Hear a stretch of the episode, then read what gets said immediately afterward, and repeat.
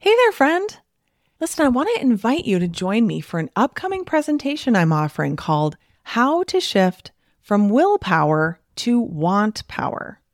If you're tired of feeling like you have the best of intentions with food and weight, only to have it all fall by the wayside by the time your head hits the pillow at night, then this is for you.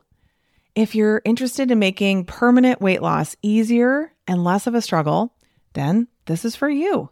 If you're curious what want power is, which you probably should be, and can't wait to learn how to incorporate it into your journey toward peace and freedom around food, then this is for you. I'll be presenting live twice on Wednesday, May 1st, 2024 at both noon and 7:30 p.m. Central Time Zone. I'll answer your questions live and we'll have a really good time together. But if you can't make either of those days, I'm not going to make you get a replay emailed into your inbox, only for it to get lost and never be watched, no matter how deeply you want to make time to go through it. Because I mean, honestly, who are we kidding? We've all done this, including me.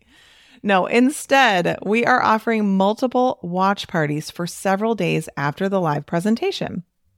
So come watch the replay with other doctors and interact in the chat with them and my team. So, either way, whether you come live or to a watch party, it will be worth your time for sure.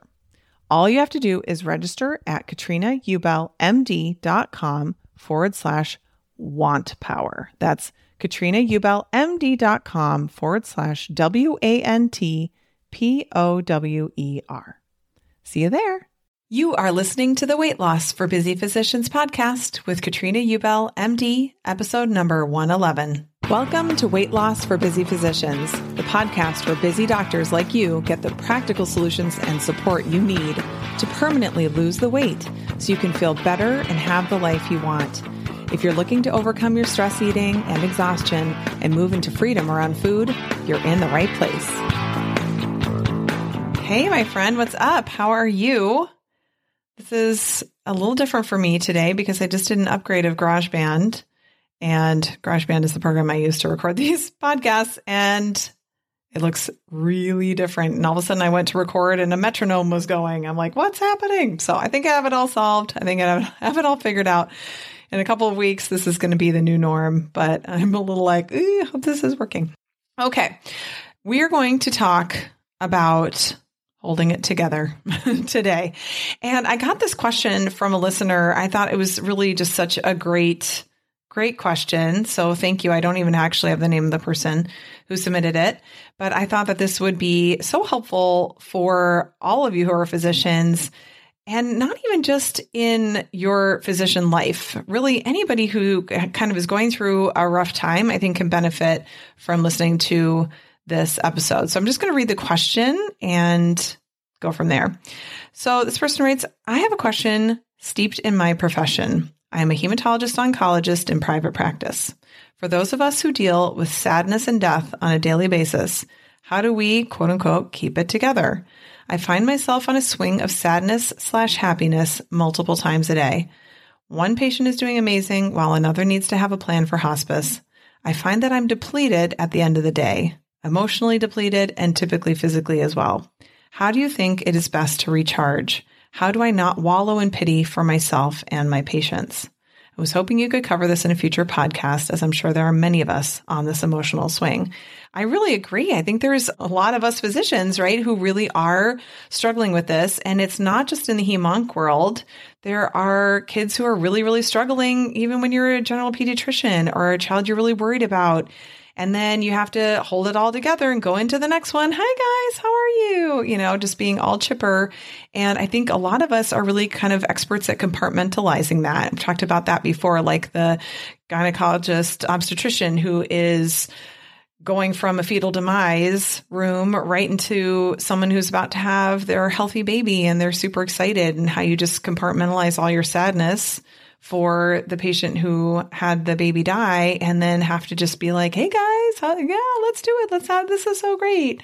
I can think of so many other circumstances, especially in the emergency department, all sorts of crazy, sad, awful things come in. And then we, in those cases, sometimes we have to just be patient for the fact that someone brought their child in for an hour of fever. You know, we're like, really? People are actually dying and really sick here. You know, it's, it can be really hard for us to manage our thinking. And what we don't recognize is that what's so depleting is our thinking. So the writer writes, you know, I feel so depleted at the end of the day, emotionally depleted and physically depleted, typically physically depleted as well. So I think that it's it's something that we don't talk about that often how physically exhausting feeling intense emotions can be. So I know I experienced this going through some intense grief where it was almost like my body was just going through something like you can feel like ill from the emotions that you're feeling and you're just exhausted. And for me, going to sleep was really almost like just hitting the pause button. Like I got to have like a little bit of escape from feeling so awful for a little while.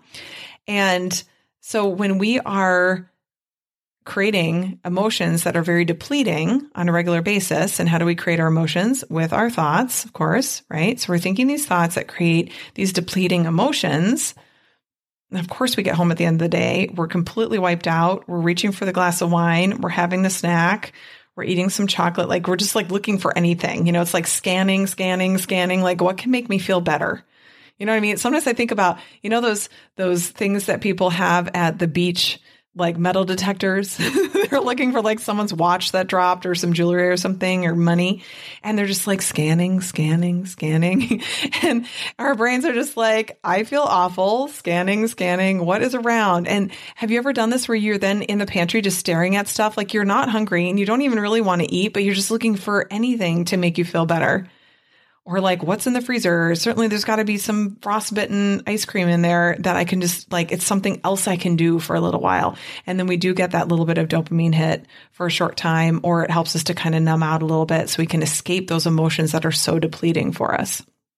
So one thing I want to mention and one thing I want to offer to any of you who like this HEMONC doc or anybody who's dealing with just the swings of of you know good news and bad news for lack of a better term is that when we think that people shouldn't die or people shouldn't get sick that resistance creates so much of these negative emotions that are so depleting so I want to just have you just take a break with me because I feel like many of you I might be losing where you're like, what? No, like nobody should get cancer. Nobody should be in a horrible house fire and burned or terrible car accident or something like that. But here's the thing we do know that people should get cancer. And how do we know that? Because they do. In fact, when I was just speaking at Miraval a couple of weeks ago, I was talking with one of my former clients who is a HEMONC doc, and we were kind of discussing as a group the idea of like, is cancer bad? And she said, she raised her hand and said, you know what? I have many, many women that say breast cancer is the best thing that ever happened to me.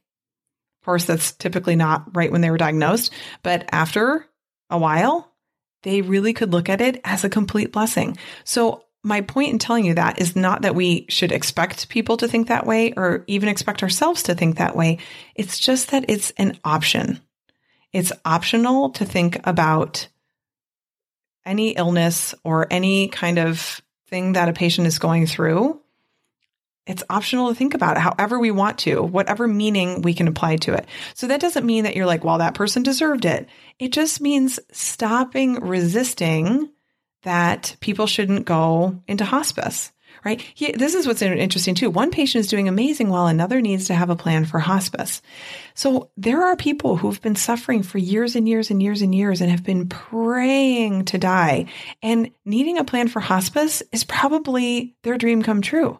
They're probably so happy to finally be at the end of their life so that they can be whatever they believe in in the afterlife and free from the pain and suffering that they've been feeling. So when we have this assumption that someone needing to have a plan for hospice is sad, it creates a lot of sadness for us.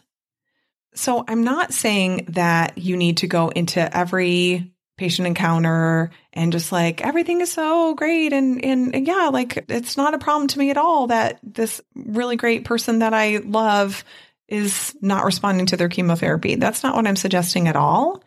But it's the resistance to the the uncomfortable emotion like the sadness, let's just call it sadness, thinking that you shouldn't be feeling that way that is so depleting. Like if you can just be present with that patient with the sadness in that moment and let yourself just feel sad for them, then that's an authentic emotion. When you're thinking, oh, I wish I didn't feel so sad, or oh, now I've got to stuff all the sadness down and be happy for this next person, or oh, being so sad all the time is so sad, right? You know, or things like that. It's the thoughts about the emotion that make it so much more depleting. So the way you hold it together, right? How do you keep it together is when you are staying present you're in the room with this patient. They're doing amazing. You're genuinely happy for them, but you know it's about them, right? Like you have thoughts about them that create your emotion.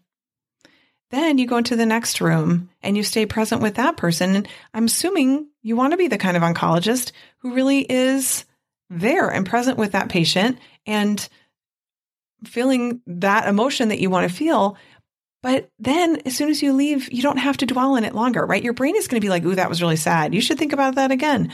Ooh, that's really sad. Now look at this person complaining. They don't even know how bad it could be. This person over here has to go to hospice now. And she's like practically a saint. You know, like the thoughts that we have continue to bring up that sadness for us. So, so I want you to think about being authentically present with each patient and letting yourself feel those emotions there, not resisting them, not thinking that they should be different. Sometimes, right, you're also like really frustrated with a patient or you're kind of grossed out, especially if you're in the ER, right? There's things where you're like, whoa. But then just knowing like you can leave it there, you processed it, and now you're on to the next thing. So when you're saying, how do you think it's best to recharge? How do I not wallow in pity for myself and my patients? What you have to do is be aware of what you're thinking that is creating the emotion of pity for yourself and for your patients. Like right now, the way that you write about this is very much like it's this external thing that's happening to you. It's like you're at the effect of it rather than recognizing that you're 100% creating that experience for yourself.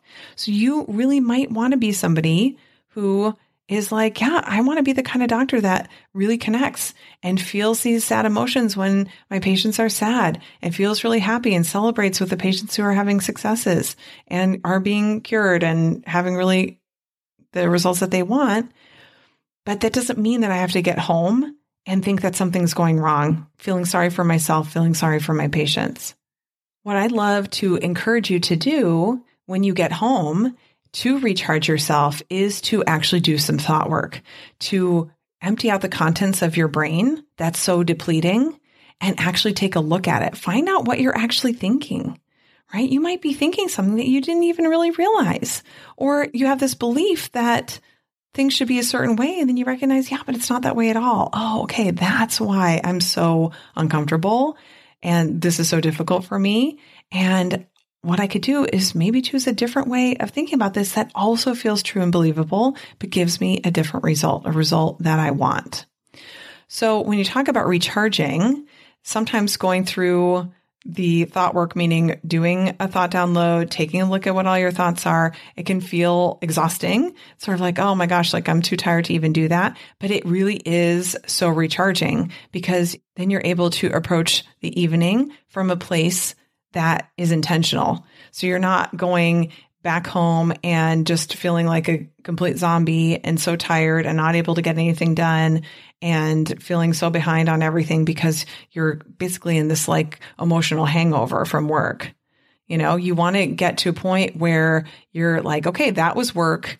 Now I'm done. Now I'm going to take on the rest of my day, whatever that ends up looking like, whether you have a family or friends that you're going to be connecting with, you've got to find something else that you can then direct your attention and energy toward that is more recharging, like connection with humans. Maybe you do a meditation. Maybe you just really prioritize getting sleep because if you've been staying up and having a snack and kind of numbing out in front of the TV or on social media, that's not going to make it any more replenishing for you the next day. In fact, it's just kind of the same thing again, feeling like you're struggling so much with that.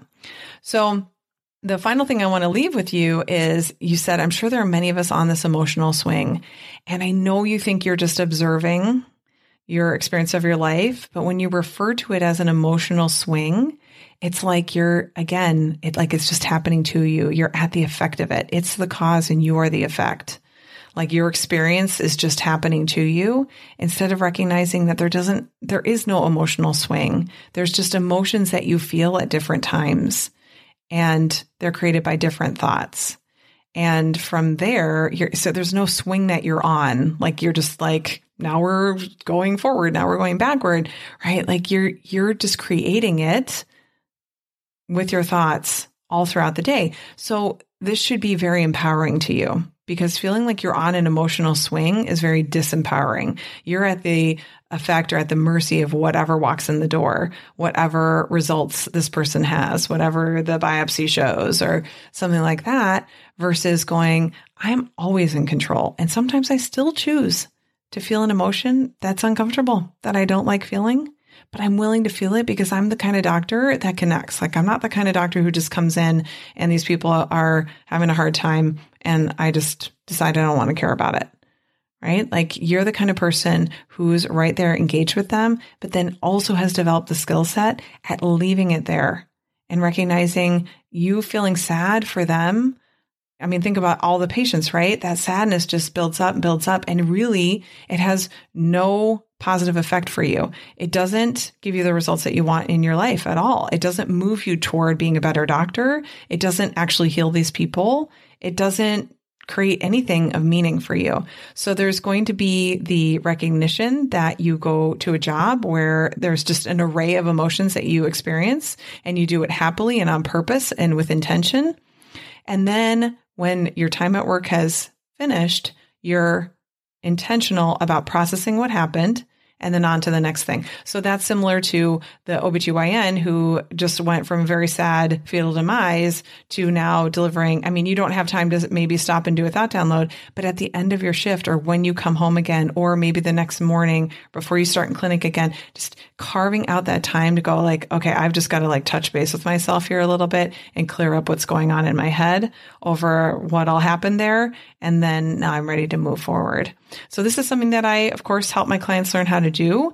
If it's something that I could help you with, then I'd be more than happy to work with you as a client in this way. But ultimately, I wanted to be able to help all of you because so many people are dealing with this, just the swings. I mean, people who work in schools and I mean, you name it, right? I could go on and on with examples of people who are dealing with just the whole array of emotions every day, and that can be okay, right? So, recharging involves getting enough sleep, feeding your body fuel that serves it, possibly getting some exercise if that feels good, doing all those things, and then also managing your mind. It's so, so, so, it's, it's so important. It's just as important as any other thing that we offer to patients as a way to be healthy. So I want you to think about that, building that thought download in and really just questioning, is this how I want to think about this? Does this way of thinking actually serve me and allow me to be the physician that I always wanted to be? Am I showing up as the physician I want to be when I'm thinking these things?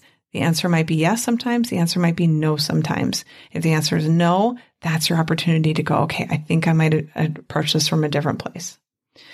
Such a great question. Again, thank you so much for sending that in. If you have any other questions, you're always welcome to go to the show notes page for each episode, which you can find at katrinaubelmd.com forward slash 111 for this podcast and let me know what your questions are. Have a wonderful week. I'll talk to you very soon. Bye bye.